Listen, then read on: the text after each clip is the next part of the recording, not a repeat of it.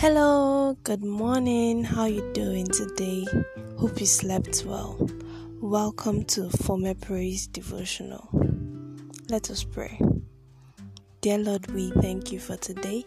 Thank you for the gift of life and the breath of life. Lord, we exalt your holy name in Jesus' name.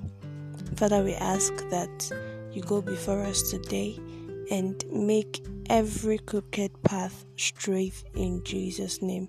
Let everything that once worked against us work for us today in Jesus' name. Oh Lord, we pray that you help us to accomplish our tasks for today. In the mighty name of Jesus, we come against any form of setback, disappointment, and frustration in Jesus' name. May all things work together for our good. In the mighty name of Jesus. Thank you, Lord, for we know you've answered our prayers. In Jesus' most powerful name, we have prayed. Amen. So, yesterday in our Bible study, we looked at the topic Be a Patriot. We learned that Nehemiah's passion and love for his nation brought about the vision and strategies as well as commitment to do something to improve the situation through prayers and practical involvement. Today, we would be considering the topic A Humble Heart.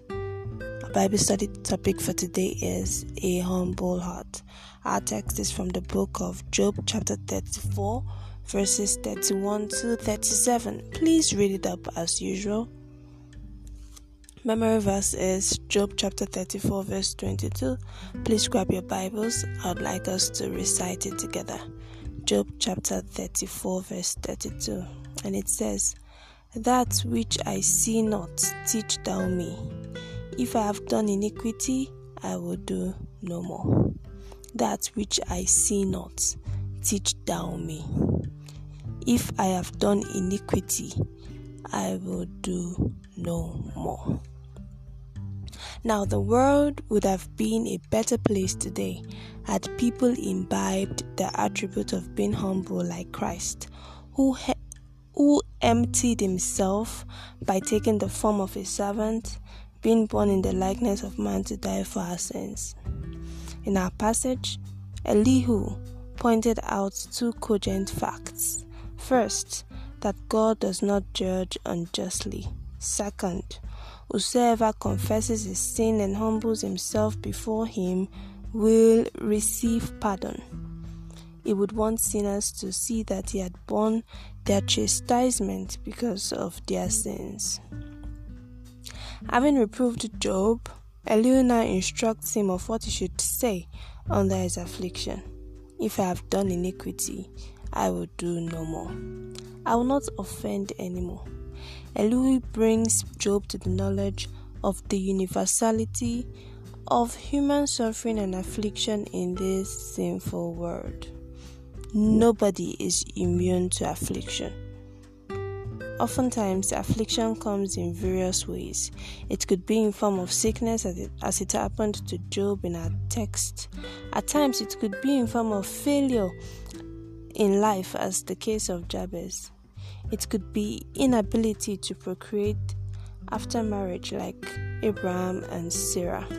It could be in the form of broken homes, satanic oppressions, or even delay in marriage. It could be persecution as it happened to Paul in his ministry. Whichever one you may be experiencing, Christ our Lord is up to the task, for he has borne all our infirmities, including our afflictions on the cross at Calvary, and by his bl- and by his stripes we are made whole. All we need to do is to humble ourselves before God.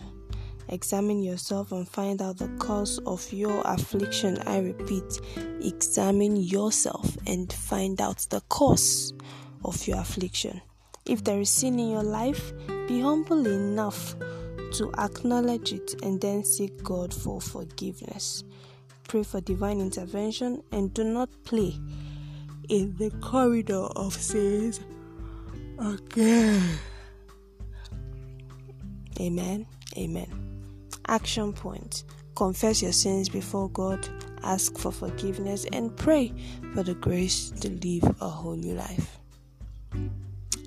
Thank you so so much for listening. That does it for today. I remain your humble host, Enifoma Abraham. Please listen again tomorrow for more inspiring prayers and teaching. God bless you. Bye for now.